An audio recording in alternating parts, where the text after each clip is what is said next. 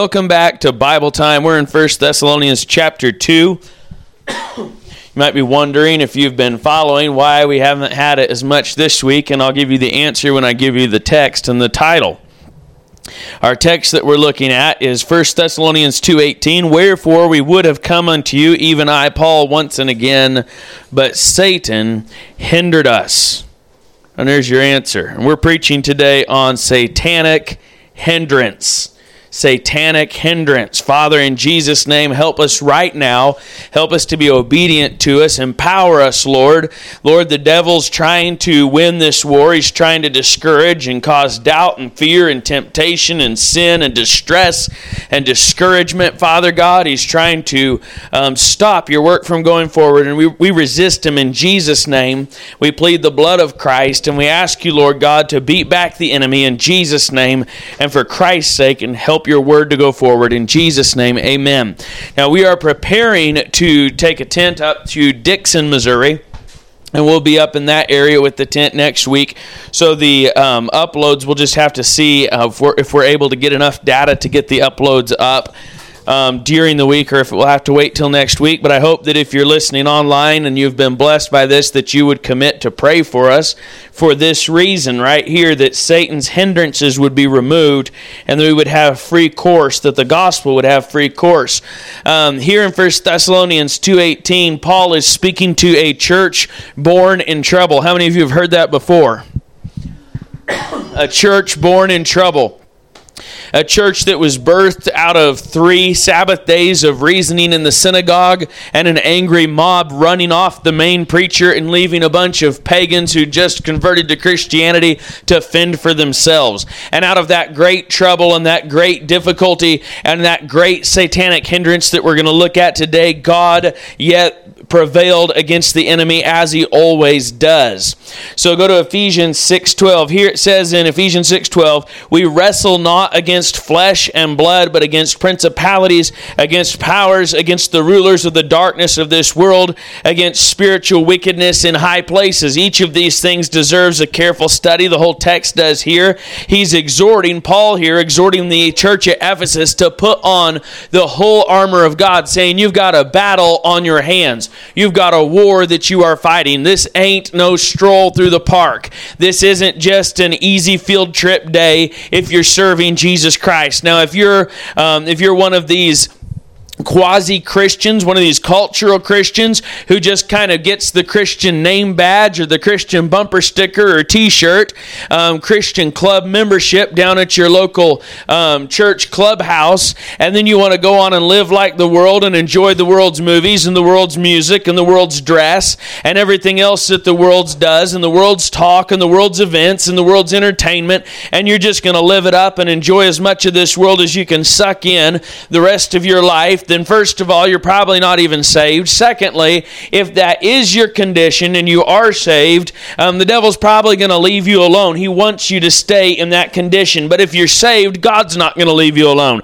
God's going to bring situations into your life to knock you out of your comfort zone, to push you into areas of discomfort until you either yield to God or rebel against Him fully enough that He can chasten you, and you'll know why He's chastening you because God is a loving Father Father, and He will not leave His children to do whatever they want. So if you're one of these fly by, um, fly by the seat of your pants Christians who doesn't study his Bible, doesn't read his Bible, doesn't care about God's Word and God's work and God's, um, God's ways, and you're just going to live it your way, then you're, the devil's probably leaving you alone. But if, on the other hand, you want to serve God, get ready for the battle. Paul says, get your armor on. We're not wrestling with flesh and blood. Now, if we were wrestling with flesh and blood. We may go for an AK 47 or a rocket propelled grenade or a bazooka or a tank or an aircraft carrier or a laser satellite that can zap people from outer space or something like that. And we might be trying to do that, but we're not.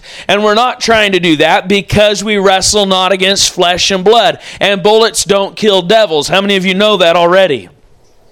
Bullets can't kill devils. You might be able to shoot a guy that's got a devil, but the devil's going to go somewhere else and you might be the next one.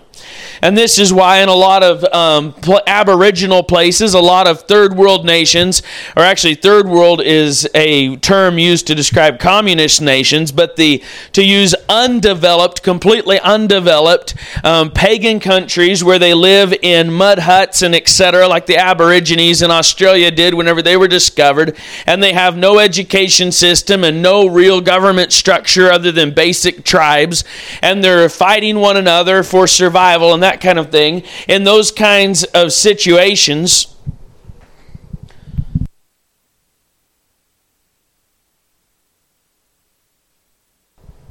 in a lot of those cultures, they have um, all these animals running around that are an extreme problem, and they won't do anything to control the animals because they're afraid if they kill the animal, the devil will get out on jump on somebody else. Any, in any case, if you wrestled with flesh and blood, if the devil was flesh and blood, there would be a gun somewhere big enough to take him down, wouldn't there? Wouldn't there? And if Satan was in the way and he was flesh and blood, you could get a bulldozer or something, and somewhere you'd be able to make a machine big enough, a bulldozer big enough, something that could move him out of the way. If he was throwing up roadblocks that were literal roadblocks, then you could get out a shovel and a pickaxe and go to work. And while there is work in the gospel, which was our last message, the labor of the gospel, there's also a battle that happens behind the gospel, a battle that happens to stop the gospel, to hinder the gospel. The word hinder means to, um, to stop it, to slow it down. I obviously didn't look it up in the dictionary before, before this lesson. But the word hinder means to slow down and to stop and to halt the progress. And we're going to look at a time in the Old Testament when this happened.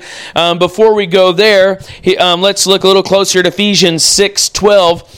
We wrestle not against flesh and blood, but against principalities against powers, against the rulers of the darkness of this world, against spiritual wickedness in high places. And the armor that's given for that is the having the loins girt about with truth, having on the breastplate of righteousness, your feet shod with the preparation of the gospel of peace, taking the shield of faith wherewith ye shall be able to quench all the fiery darts of the wicked, and take the helmet of salvation and the sword of the spirit which is is the Word of God, praying always with all prayer and supplication in the Spirit, and watching thereunto with all perseverance and supplication for all saints. And I would recommend here, if you've never heard it, to listen to Otto Koning's um, message, The Snake Story. You can probably find it online and look it up. He goes on and he explains this, um, and he also uses Second Corinthians 10 for the weapons of our warfare are not carnal, but mighty through God to the pulling down of strongholds to speak of the weapons of our warfare, and some very useful information that he has in there, and some um, powerful, powerful illustrations from the mission field where he served.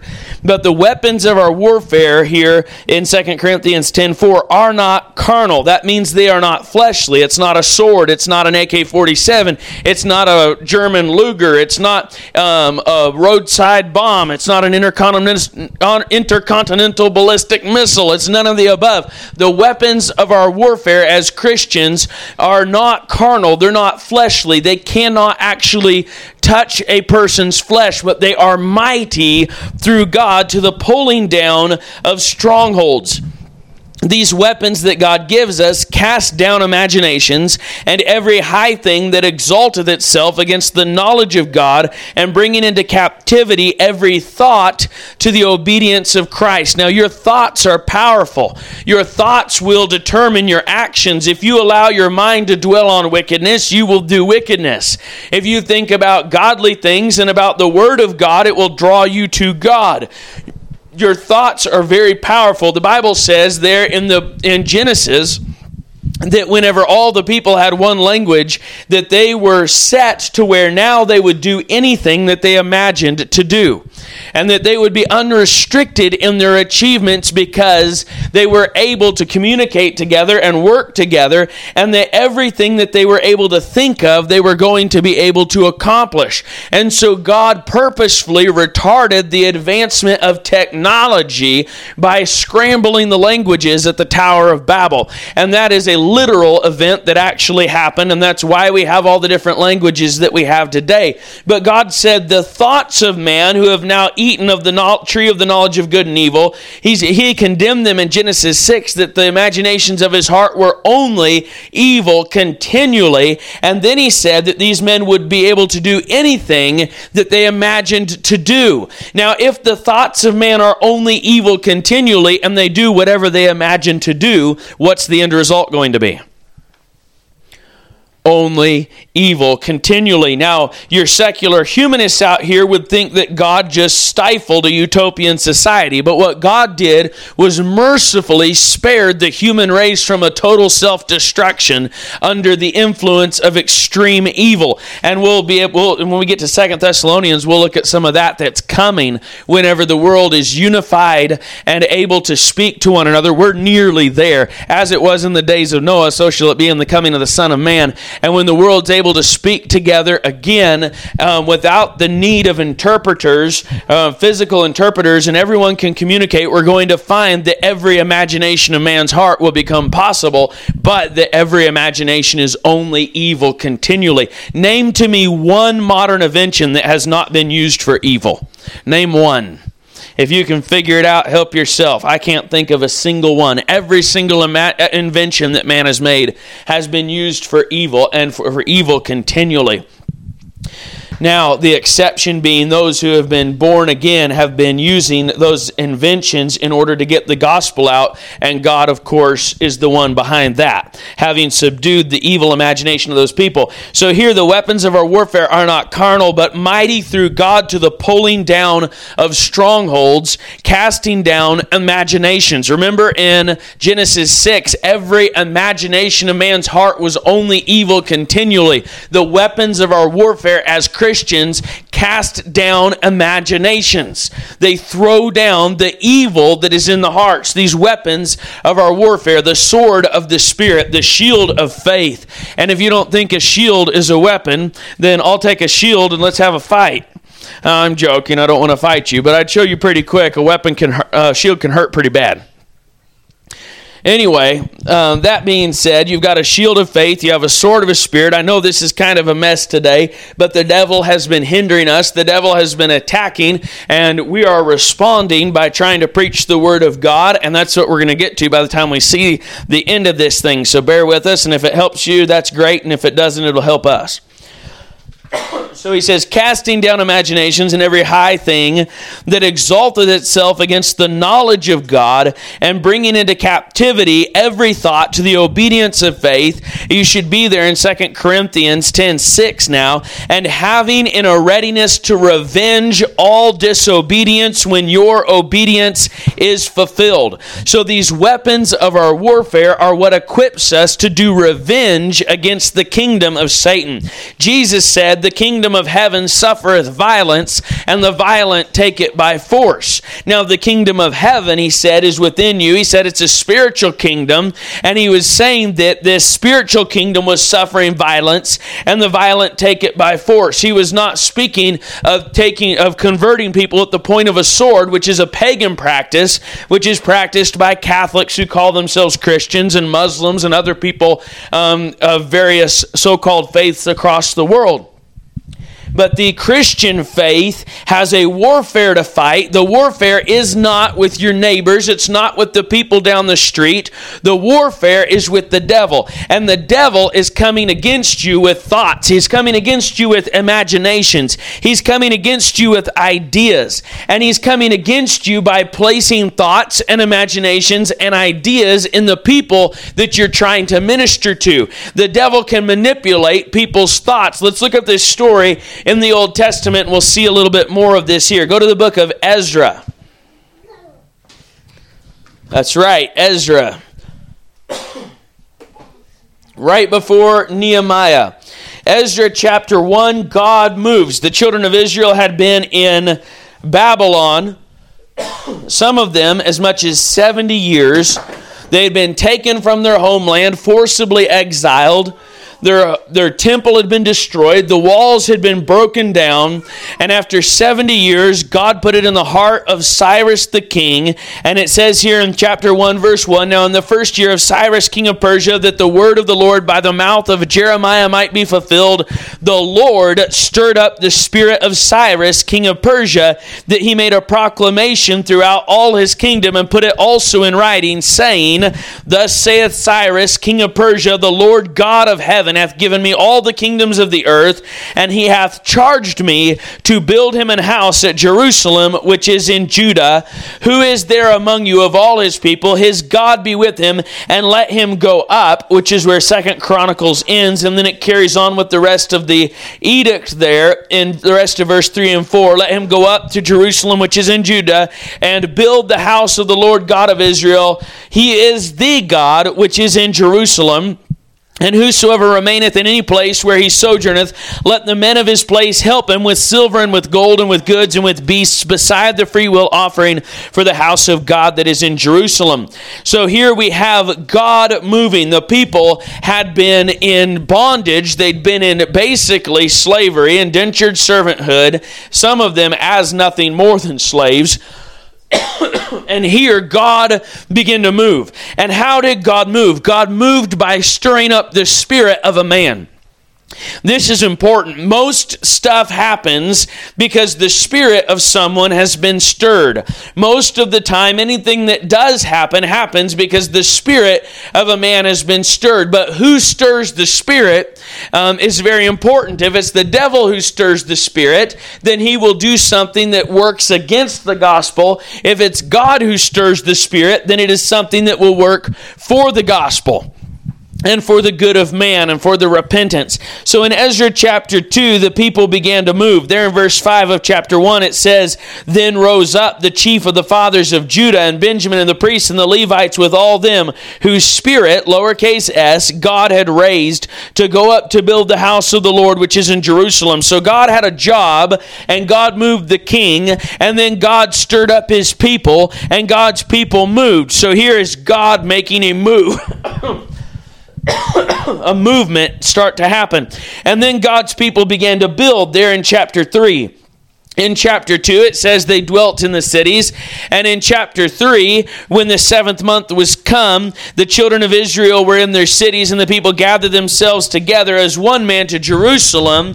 Then stood up Jeshua, the son of Jozadak, and his brethren, the priests, and Zerubbabel, the son of Shealtiel, and his brethren, and builded the altar of the God of Israel to offer burnt offerings thereon, as it is written in the law of Moses, the man of God. And they set the altar upon his bases, for fear was upon them because of the people of those countries, and they offered burnt offerings thereon unto the Lord, even burnt offerings morning and evening. They kept also the Feast of Tabernacles, as it is written, and offered the daily burnt offerings by number, according to the custom, as the duty of every day required. So here they began to worship God in the temple. They gave money to the masons. Um, there, they did their burnt offerings. They gave money to the masons who would do the brickwork, the carpenters. They gave um, meat and drink and oil to them of Zidon and to them of Tyre to bring cedar trees from Lebanon, according to the grant they had of Cyrus, king of Persia. And it says there in verse 8 Now, in the second year of their coming into the house of God at Jerusalem, in the second month, began Zerubbabel the son of Shealtiel and Jeshua the son of Jozadak, and the remnant of their brethren, the priests and the Levites, and all they that were come out of the captivity unto Jerusalem Jerusalem and appointed the Levites from 20 years old and upward to set forward the work of the house of the Lord. So here they are doing the house of the Lord and the work of it, offering the sacrifices and building the temple. Verse 10 says that the builders laid the foundation of the temple of the Lord, and then they set the priests in their apparel with trumpets, and they had a dedication service there um, of the new temple that was being built. Now, these people had been living in Babylon. They had come to a, a position after 70 years of relative ease. They had settled into their places. They had found whatever kind of favor they were going to found, and they had built houses. And, and what if they could, they bought some land, and they were just living the best they could live in their captivity and they were relatives. Many of them were content in their captivity and never left, but these Jews left. The other Jews back home were sitting there still going to their job every day, still doing all the basic things that they had been doing before, and they didn't have any real problems to speak of that would come up at this time. But here in chapter 4, it says, Now when the adversaries of Judah and Benjamin heard that the children of the captivity builded the temple unto the Lord God of Israel, then they came to Zerubbabel and to the chief of the fathers and said unto them, Let us build with you, for we seek your God as ye do. We do sacrifice unto him since the days of Esarhaddon, king of Assur, which brought us up hither. Now you can go to 2 Kings 17 and read that story for yourself. By the way, that is the history of the Samaritans and these men that came to talk to Zerubbabel here and to Joshua, the son of Jozadak, which it doesn't actually say they spoke to him. Oh, I'm sorry. Yes, it does there or Joshua is the one that stood up with Zerubbabel to answer. These guys are the Samaritans. Whenever Jesus stopped at the Samaritan um, well there and talked to the Samaritan woman, this is these are her people that have come, the adversaries of Judah and Benjamin, and their history is outlined in the Bible. I recently read a history book that um, said in it that we don't really know where the Samaritans came from. Hogwash. The Bible tells us exactly where they came from. Second, Second Kings 17. Read it, study it, believe it. God's word is always true. Most of the time, people that don't really know things are people that have been studying too many books and not enough Bible. But that being the case, we'll move on here. The adversaries rose up, and first of all, they tried to join forces with the work. So the first thing the devil did was try and dilute God's people with the devil's people. He tried to blend the worship of God with the worship of devils. That's the devil's, one of the devil's favorite things to do, because you cannot worship God and devils at the same time. The Bible says in Corinthians, you cannot drink the cup of the Lord and the cup of devils. So if you can you can worship the devil and think you're worshiping God at the same time, but if you're worshiping God, you cannot worship the devil. There's a lot of things in the Bible that only work one way. You know, most people want to say, well, if you can worship God and you can worship the devil, then you ought to be able to worship both. It just doesn't work that way. If you're going to worship God, you've got to worship God. But the devil doesn't mind if you worship God and worship him too because he knows that your worship of God is no longer pleasing to God and is not accepted by God. Does that make sense? Look at me. Get this right now. This is important to get. 2 plus 2 equals 4, right? So that means if you switch it around and do the second two first and the first two last, 2 plus 2 still equals 4, right? Yes. Okay, but that doesn't always work that way in doctrine. Do you hear me? It doesn't always work that way in the Bible. Just because you cannot worship God and the devil and worship God doesn't mean that you can't worship God and the devil and worship Satan. Does that make sense? Worship of God and the devil equals worship of Satan every time. And there's no other way that it can pan out. But the way that we think, uh, we think you should be able to have one um, or the other and that God would sort it out, but it's just not the case. The Bible says ye cannot drink the cup of the Lord and the cup of the devil. So here the adversaries came and tried to blend and join forces, and they claimed, We do worship your God. But if you study that out in 2 Kings 17. It tells you plainly that they did not truly worship God. They worshiped God after the manner of Jeroboam, making priests to the lowest of the people, and at the same time worshiping the false gods that they had brought with them whenever they were um, transplanted into the land. Then these people apparently intermarried a bunch of Jewish type people and claimed direct hereditary um, right, but a lot of them probably weren't even related to Israelites. Here's the funny thing people that pretend to worship God, but they're really worshiping the devil, they always end up trying to claim Jew, um, Jewish roots. And that's it's just a strange reality that happens. Hebrew Israelites, Hebrew roots movement, um, all this kind of stuff. Um, the Catholic Church, in some of their ways, infers and thinks that they are spiritual Israel, and on and on and on we could go. Now, these enemies try to get involved, and then whenever they're told no, they get mad. Look at verse 3. Zerubbabel and Jeshua and the rest of the chief of the fathers of Israel said unto them, Ye have nothing to do with us to build an house unto our God, but we ourselves together will build unto the Lord God of Israel as King Cyrus the king of Persia hath commanded us. Verse 4 Then the people of the land weakened the hands of the people of Judah and troubled them in building. Let me ask you something right now. These people said, Let us build too because we worship your God. And Zerubbabel and Jeshua said, No, you cannot. You have no part with us in this matter. And then those people weakened their hands. Were they ever really wanting to worship God, or did they have ulterior motives? ulterior motives. And that's evidenced by the fact that when they were told no, they got mad. If they had really been worshiping God, would they have been mad? If they had really loved God and wanted to see God's temple build built, would they have thrown a hissy fit and caused trouble? No, they were liars and they were lying the whole time. And Joshua and Zerubbabel called them on it.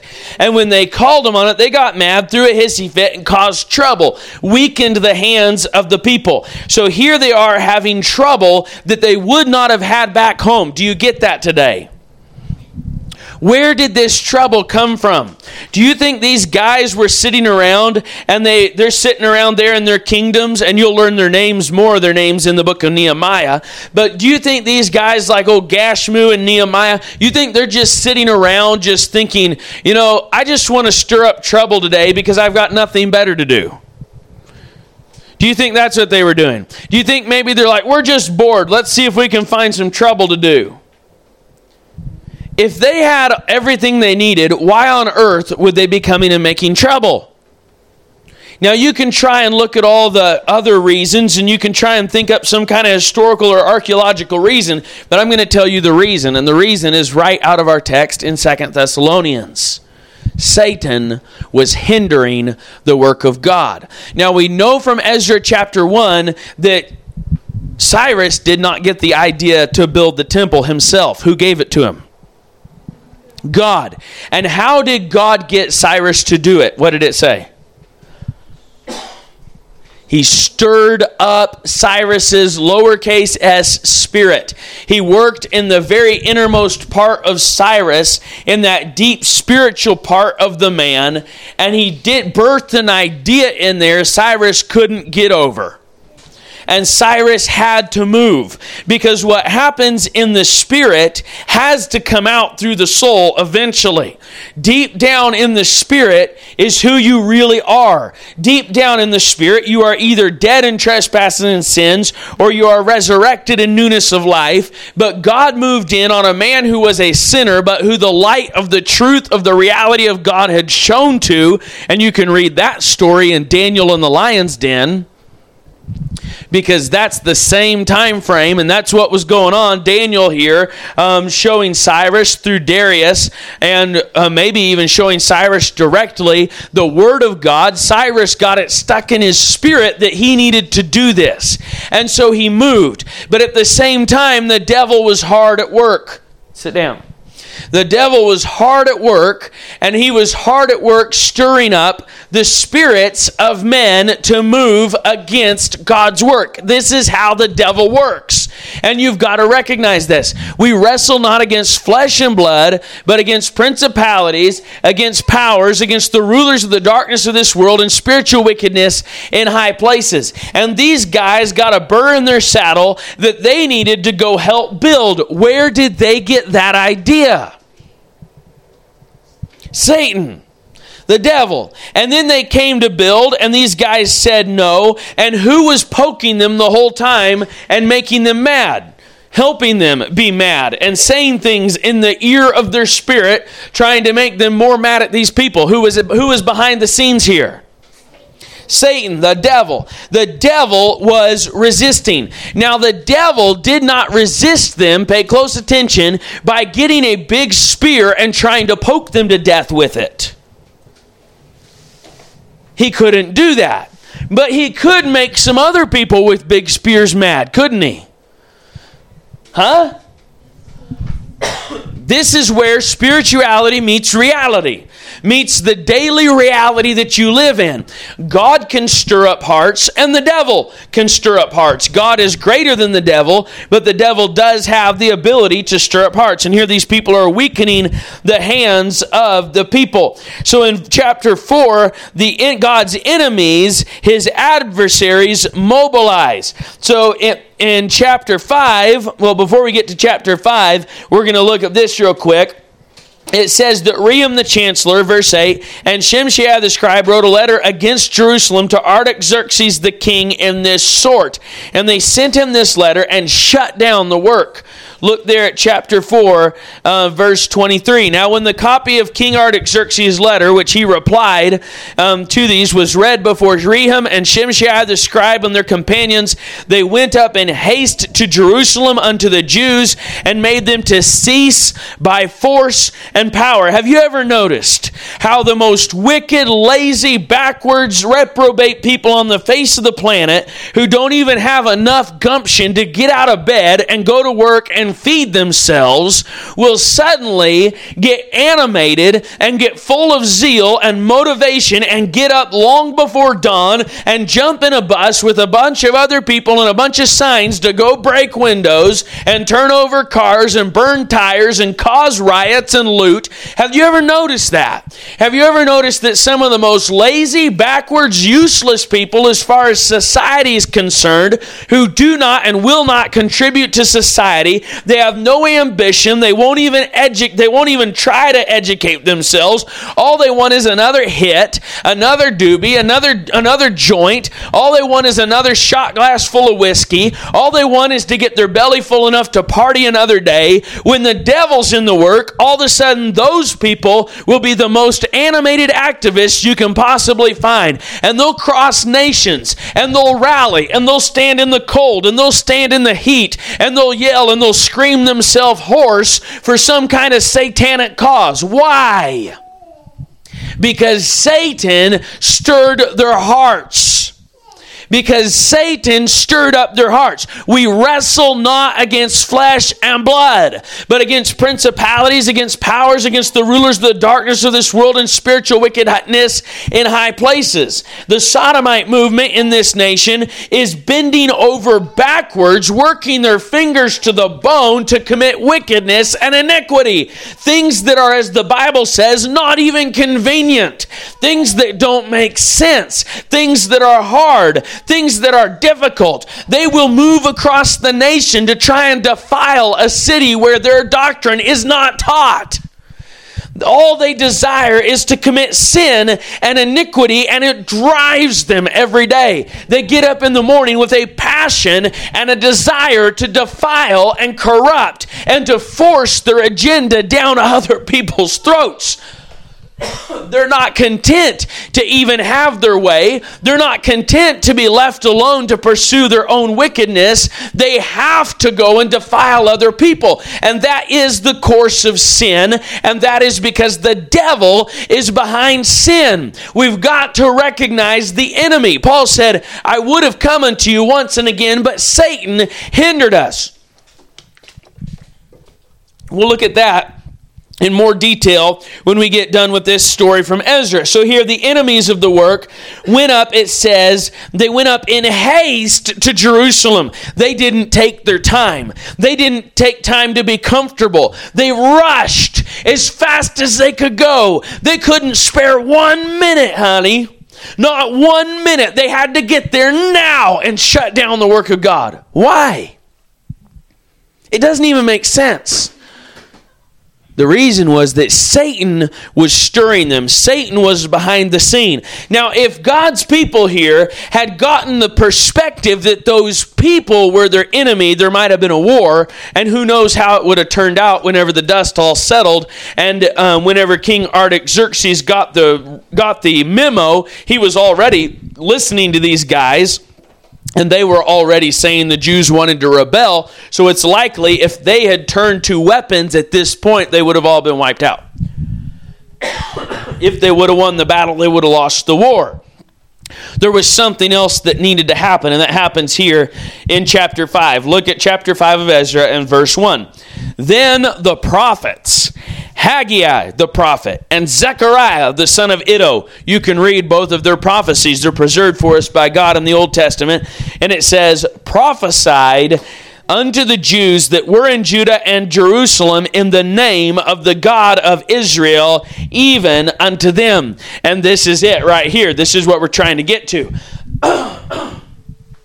when Satan is hindering, this is the answer preach get a word from God and preach. So, first, God moved. Second, God's people went.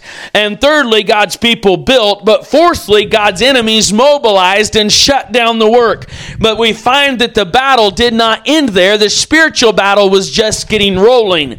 And here, God's people not only um, not only didn't go to battle physically, but they went to battle spiritually. It's not good enough to just lay down and let the enemy take the field. There's a battle that has to be fought, but the battle is not a physical battle that can be fought with AK 47, spears, swords, dynamite, nitroglycerin, or big rocks. It takes spiritual power. And what happened here was that God's people mobilized again through the preaching of the prophets. The prophets got a word from God and they prophesied to the people in the name of the Lord God. They prophesied unto them in the name of the God of Israel, even unto them. And the Bible says in verse 2 Then rose up Zerubbabel, the son of Shealtiel, and Jeshua, the son of Jozadak, and began to build the house of God, which is at Jerusalem. And with them were the prophets of God helping them. You can read more about this, especially Haggai tells you much of what had happened and how the Jews had gone on for some time in a state of disillusionment and discouragement. God had made them promises. God had stirred up the heart of the king. God had stirred up their hearts. God had given them a job to do. God had given them the means to do the job. God had sent them to do the job. They showed up to do the job. God had helped them start the job. But the adversaries had come and stopped them from doing the job, and they were held up. They were up against a wall. But God's prophets prophesied in the name of the God of Israel, and God's people rose again through the power of prophecy, the weapon of prophecy. Prophecy in the New Testament, particularly, and actually all throughout the Bible, the word prophecy means proclaiming the Word of God. It doesn't necessarily mean that it has anything to do with a new revelation. That is given to us by the context, whether or not the prophets gave us a new revelation. But the word prophecy means to preach, to proclaim the word of God. And here the church of the Old Testament mobilized with a weapon of warfare, of prophecy, of preaching the word of God. Now, we have the anointed word of God that we can preach. And when the devil is hindering, and the devil is attacking, and the devil is pushing, and the devil is stopping, and the devil is stirring up the enemies, and the devil is throwing up road roadblocks, and the devil is making things miserable and causing things to be difficult that should be easy and is throwing up blockades against you. You have the weapons of our warfare, you have the armor that we're told to put on, you have the sword of the Spirit, you have the shield of faith, and you have all prayer that you're supposed to get into. But there's another weapon that needs to be mobilized in this day and in this hour, and that weapon is spirit filled, God anointed preaching. When the preaching of the Word of God goes forward, the devil goes backwards. It may seem, and this, by the way, is one of the reasons God calls it the foolishness of preaching. It may seem sometimes like you're slogging through the mud trying to preach, and like nobody's really listening, and like it's never going to get out, and you don't know exactly what's going to come of it or why it even does any good. The burden to preach might come on you, and everybody tell you to get lost, and you might be out in the woods preaching all by yourself to nothing but the squirrels and the acorns or the monkeys if you're in the in the jungle and you're out there by yourself preaching. But I'm telling you if you're minding God if you'll get a word from God and preach the word of God the devils hear it and the devils are backing down and the devils are getting pushed away by the preached word of God. There is power in the preaching of the word of God. It is a weapon of our warfare The devil will come and discourage and cast doubts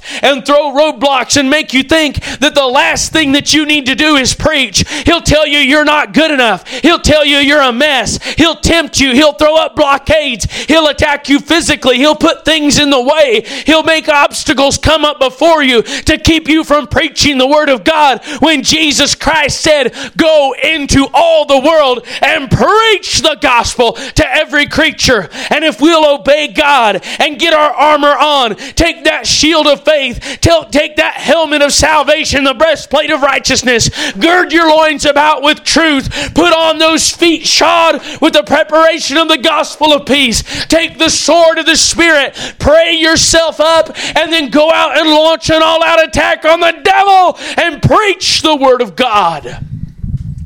Haggai and Zerubbabel preached. Haggai and Zechariah preached the word of God. They prophesied unto the Jews that were in Judah and Jerusalem in the name of the God of Israel, even unto them. And the Bible says something incredible happened here. Then rose up Zerubbabel, the son of Shealtiel. Nothing had changed. The circumstances hadn't changed. They hadn't gotten new permission. They just had their old position, permission. They were misrepresented represented. They were outgunned in Congress, so to speak. They were outgunned in their capital. They didn't have the means to politically fight back, but they had the preached word of God and they began to move forward and obey the word of God as it was preached by Zechariah and by Haggai. Hallelujah. And it says, as they began to build, it says, um, they began to build the house of God, which is at Jerusalem, and with them were the prophets of God helping them.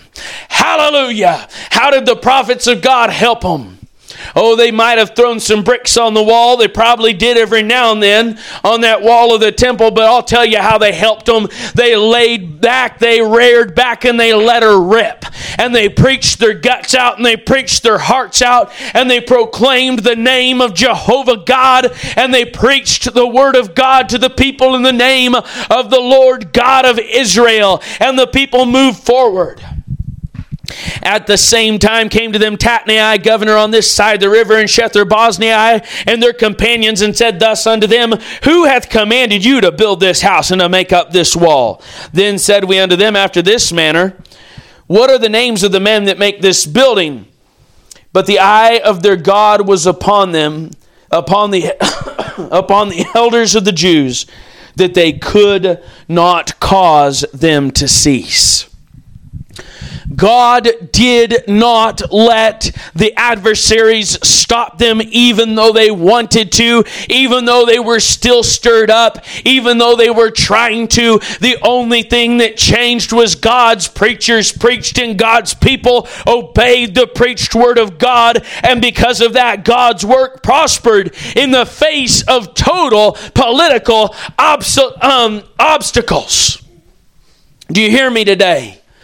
The preaching of the Word of God is one of the greatest weapons that we have at our disposal. The preaching of the Word of God is like a big Bertha in World War II, a great big cannon that can shoot an artillery shell dozens of miles. The preaching of the Word of God does a spiritual attack against the devil and against his army, even when people won't listen. Do you hear me today? Does it matter that you hear me? Yeah, it does for you. But even if you won't listen, I'm going to preach it. And if nobody ever listens to this, if nobody ever listens, the devil is back on his heels because the Word of God is being preached. Hallelujah. now, this only works if you put on the armor of God and go into this with prayer. And thereby, if you get that armor of God and you're in prayer, you will obey the other aspects that are given in Ephesians, including being filled with the Spirit. Satan will be bound and God's work will go forward. 5 5 says, The eye of their God was upon the elders of the Jews that they could not cause them to cease. Chapter 6 and verse 14 says, and the elders of the Jews builded, and they prospered through the prophesying of Haggai the prophet and Zechariah the son of Iddo. And they builded and finished it according to the commandment of the God of Israel, and according to the commandment of Cyrus and Darius and Artaxerxes, king of Persia. So those guys got to tack in on the end. God was making sure that everybody knew this wasn't Cyrus's temple. Do you hear me? It never got called Cyrus's temple, as far as we know in history. Everybody knew that this was God's temple, that God had sent the workers, that God had stirred Cyrus's heart, that God had stirred the people's heart, and everybody knew that God had sent his prophets to prophesy, and without his prophets prophesying in the name of the Lord and in the word of the Lord, the work would not have been done, and God was able to get the glory. What about all those Jews back in Babylon? And in that whole region. A lot of them just sat there. They kept doing their jobs, going to their daily work, and none of them really got bothered by Satan.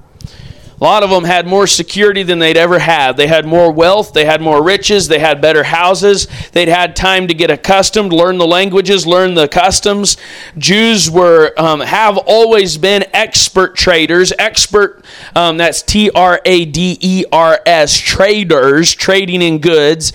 They've always been expert handlers of money, and they and at that season it was no exception, and many of them got fabulously wealthy in the Persian Empire. And they're sitting back there eating their delicacies, clothed in purple and fine linen. And these people, God's people, are up here having a total war just trying to get a temple built. Just trying to get a temple built. Listen to me. You get involved in God's work, the devil is going to come after you, he's going to hinder you. Go to the book of Acts, um, chapter 17. Let's look at this real quick as we wrap this thing up. And remember, the weapons of our warfare are not carnal, but are mighty through God to the pulling down of strongholds. The devil stirs up people's hearts against the gospel, but God stirs people's hearts to receive the gospel. Acts 17 now, when they had passed through Amphipolis and Apollonia, they came to Thessalonica, where was a synagogue of the Jews. And Paul, as his manner was, went in unto them, and three Sabbath days reasoned with them out of the Scriptures, opening and alleging that Christ must needs have suffered and risen again from the dead, and that this Jesus whom I preach unto you is Christ. And some of them believed and consorted with Paul and Silas, and of the devout Greeks a great multitude, and of the chief women not a few. But the Jews which believed not, moved with envy, took unto them certain lewd fellows of the baser sort, and gathered a company, and set all the city on an uproar, and assaulted the house of Jason, and sought to bring them out to the people. This would not have worked if Satan wasn't behind the scenes stirring up the trouble. And when they found them not, they drew Jason and certain brethren unto the rulers of the city, crying, These that have turned the world upside down are come hither also whom Jason hath received, and these all do contrary to the decrees of Caesar, saying that there is another king, one Jesus. And they troubled the people and the rulers of the city when they heard these things. And when they had taken security of Jason and of the other, they let them go. And the brethren immediately sent away Paul and Silas by night unto Berea, who coming thither went into the synagogue of the Jews. These were more noble than those in Thessalonica, in that they received the word with all readiness of mind and searched the scriptures daily whether these things were so. Therefore, many of them believed, also of honorable women, with, which were Greeks, and of men, not a few. But when the Jews of Thessalonica had knowledge that the word of God was preached to Paul at Berea, they came thither also and stirred up the people. Now, Paul was doubtless praying. He said, I would have come unto you once and again, but Satan hindered us. And doubtless, while he was at Berea, he was considering his options for how he was going to get back to Thessalonica and preach there again. And as he prayed, you can imagine the Apostle Paul praying and um, seeking God with all his heart for the privilege to go back to Thessalonica, praying for God to give an op- him an open door. And what happened instead? What happened? Instead of an open door, what happened? The Jews of Thessalonica came to Berea and stirred up the people at Berea as well. Instead of getting closer to his goal and getting to do what he believed God had given him to do, he was thrust further than ever from Thessalonica. And the Bible says that, and then immediately the brethren sent away Paul to go, as it were, to the sea. But Silas and Timotheus abode there still. And they that conducted Paul brought him unto Athens. And receiving a commandment unto Silas and Timotheus for to come to him with all speed, they departed. I want you to notice a couple things as we close here. First of all, Paul began in Thessalonica. If you were looking at a map of Macedonia, it would be up here, would be modern day Turkey. And then across this little strait here, uh, would be this upper area of Macedonia, and on around the side down towards Greece would be Thessalonica. Athens is all the way down in the middle of Greece. Paul's home was this way, back across modern Turkey. Paul's good churches that loved him and that listened to him were back here. When Paul ran from the mobs that were chasing him, which way did he go? Did he go towards home? No. He went further into the devil's territory. He fled, quote unquote, right into the face of a bigger battle on purpose. Do you see that? The weapons of our warfare are not carnal, but are mighty through God to the pulling down of strongholds, casting down imaginations and every high thing that exalteth itself against the knowledge of God. Flannel graphs might be useful in your Sunday school classroom, but they are not one of the weapons of our warfare. Those are carnal. Anything that you can do to illustrate the Bible, make a Bible movie, like there's several Jesus films that are in wide circulation. You can do all that that you want to do, and those are carnal weapons. Did you hear me today? I didn't say you're stupid. I didn't say you're wasting your time. I'm just telling you the raw truth from the Bible. Those are carnal weapons. They're carnal weapons. The weapons of our warfare are not carnal but are mighty through God to the pulling down of strongholds. One of the weapons of our warfare that we've been looking at today is the preaching of the Word of God. The Bible says God has ordained the foolishness of preaching to save them that believed. Paul, whenever he was ran out, he ran on further into the enemy's territory. Expect Satan, Satan to hinder you. Satan was hindering Paul. Don't you think today, think about this, don't you think Paul was praying that Satan wouldn't be able to hinder him? How many of you think that? If, if God, if Paul knew that Satan was hindering him, don't you think he was praying that Satan wouldn't be able to hinder him? Come on. Think about it. What do you think? Yeah. But was Satan able to hinder him? Yes. So just because you pray that Satan won't be able to hinder you doesn't mean he won't be able to hinder you. You might still get hindered, but it's okay. Do you hear me today? It's okay. You keep fighting. Keep using the weapons. Keep your armor on. Stay in the battle. Don't give up. Don't slow down. Carry on for Jesus Christ. Advance against the enemy. Father, in Jesus' name. Lord, I've preached this in weakness and foolishness. I've preached this, Lord God, with what little bit I have to offer, which is nothing without you. And I ask you to use it, Father, right now. Back down Satan's kingdom. Drive him back, Lord. Let your word go forth in power and use your word, Father. Use these messages that we've been putting up online. And Father, I pray that you would use the tent ministry, Father, as the tent's about to be pitched again, Father, and the gospel preached. I pray, Lord God, that you would bind Satan, that you would loose his prisoners, Father, those who are held captive by him at his will. Father, he's blinded their eyes. You said, if our gospel be hid, it is hid because the God of this world hath blinded the minds of them that believe not. And we ask you to open the eyes of the blind, Lord. Lord, you did it physically, Lord, in your ministry on earth. But Lord, even more importantly, we need it done spiritually right now, Father. Open the eyes of the blind. Loose the captives, Father. Let thy word prevail. Let thy will be done. Lord, we advance, Father, on your promises and on the basis, Father, of your orders, your commandments, your word, Father. And in the name of Jesus Christ, we go forth, Father, and we go forward. And we trust you, Lord God, that even when Satan hinders, it'll be all right. And we don't need to be discouraged. Help us to fight manfully onward, Father. In Jesus' holy name and for Christ's sake. Help us to be men and women of faith, Father. In Jesus' name, amen.